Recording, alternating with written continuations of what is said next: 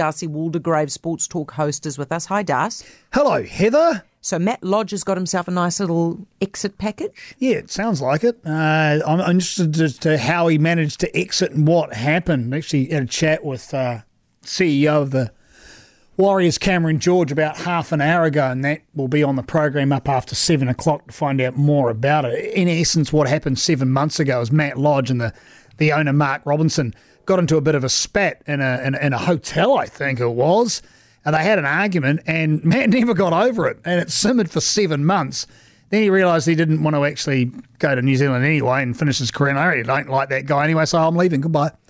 Uh, and that's the that was, is that what caused it? Yeah, well, this, that was the trigger for it. And he went to great pains to express in this rather long Zoom call, I might add, that that wasn't the only reason, but it was a big reason behind why Matt Lodge has left the Warriors and left it in such a hurry as well. As far as the, the money's concerned, I think they make a pretty relevant point here. Yeah, it's costing them a wee bit. No, because of confidentiality, they're not going to tell us exactly how much it's cost.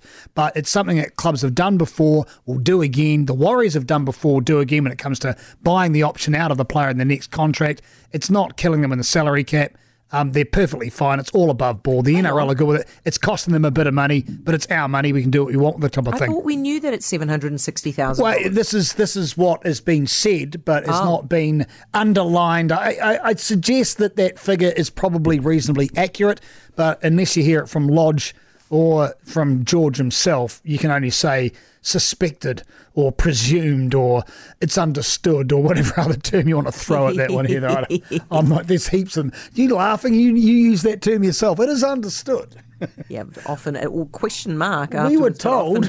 you know what? Yeah, the thing is, often, often these rumours are bang on. So Yeah. let's go with it. Um, I love me a Nick Kyrgios story. So he's been having a, a, a social media feud, has he? Well, I see there's so much going on in tennis at the moment, and in fact, the French Open is up and cooking right now. And Raducanu last night just got blown off the court in the third set, but that's another story. I'm really enjoying watching it in the middle of the night because I can't sleep. But yeah, Kyrgios and Tomic are having a, a social media feud, and I kind of go through what they're talking about. But at the end of the day, it's it's it's like a Punch and Judy show, isn't it? I mean, I can see that there there's the two puppeteers with their hands um, indiscriminately placed while these guys throw shade at each other and hit each other with a stick. It's just What are they fighting? at? it's co- oh, um, he's come out and said they were trading barbs on, on social media, um, and he said that um, I'm, I'm better than him. Uh, this is Kyrgios um, was was told he, Tomic said I'm better than him.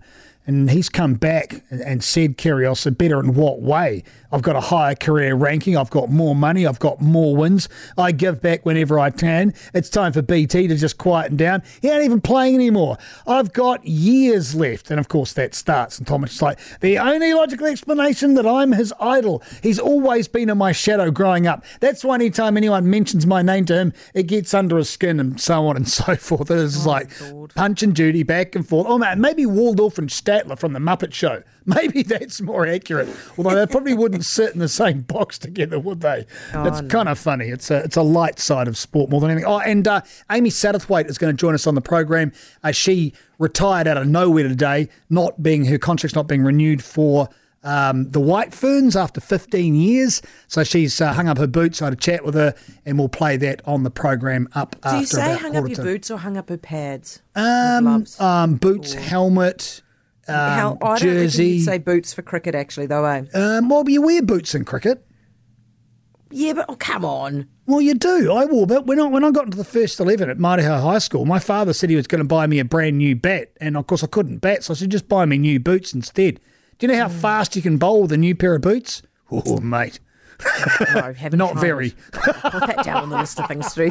Thank you, Das. Darcy you. Sports Talk host. And if you want some more of that crazy, you can tune in at 7 o'clock this evening.